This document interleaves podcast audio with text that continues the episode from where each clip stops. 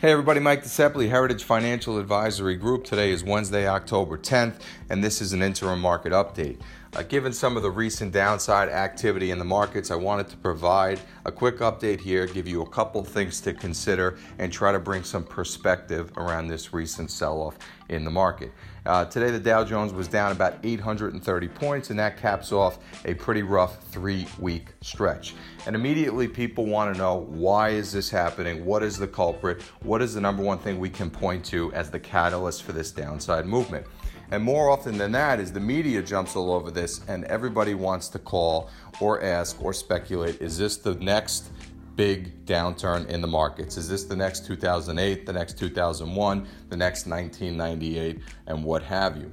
And this is why we want to try to bring some perspective around this so we can keep you grounded and keep you centered with your strategy. The first thing to consider this is not the type of economic backdrop that precedes a crash in the markets.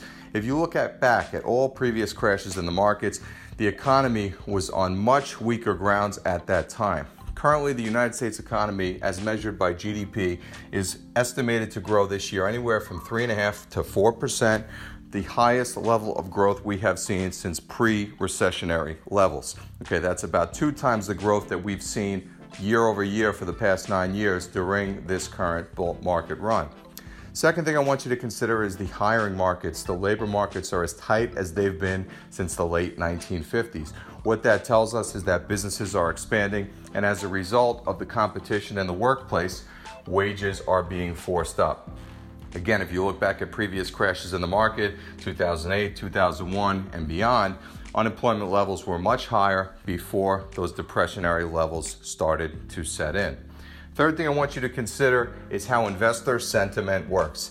Investor sentiment is the moods and attitudes of how investors feel about their portfolios and the markets on a forward looking basis.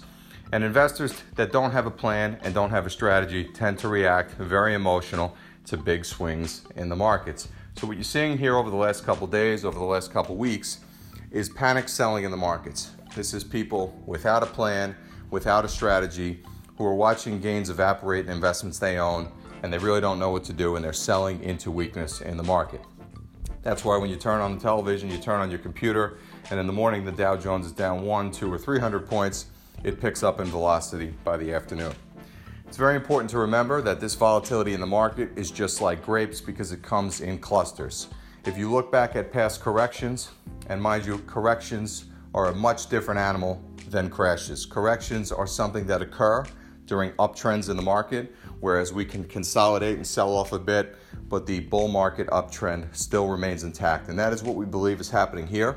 This would mark the 21st correction since the bull market began in 2009, and each and every one of them is not fun, but the market has prevailed to move on to new highs as a result. Corrections also have an, a silver lining to them.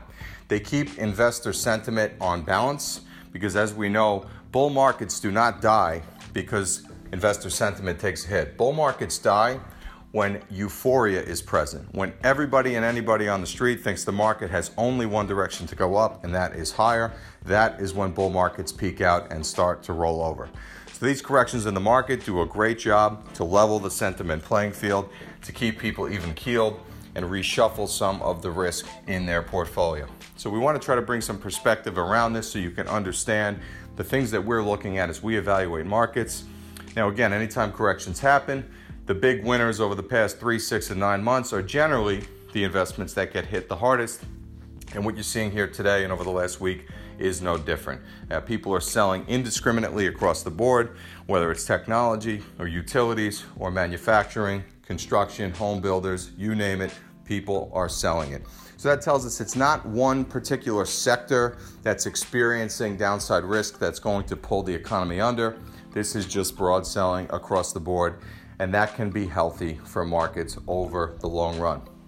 And the last thing I'll leave you with to consider for some perspective while this has been a swift move to the downside, it likely is not done. These type of things usually take a couple weeks to play out, and that is totally normal. But even where we sit today with the market finishing down 830 points, the market is now trading at levels that we saw in mid July. So, again, it's, it's not fun to give up gains, but if you put it in perspective like that, back in mid July when the markets were making new all time highs, people were very happy with the state of affairs in the markets and the economy. But as markets continue to rise and now give some of those gains back, the psychological aspect of that is not fun.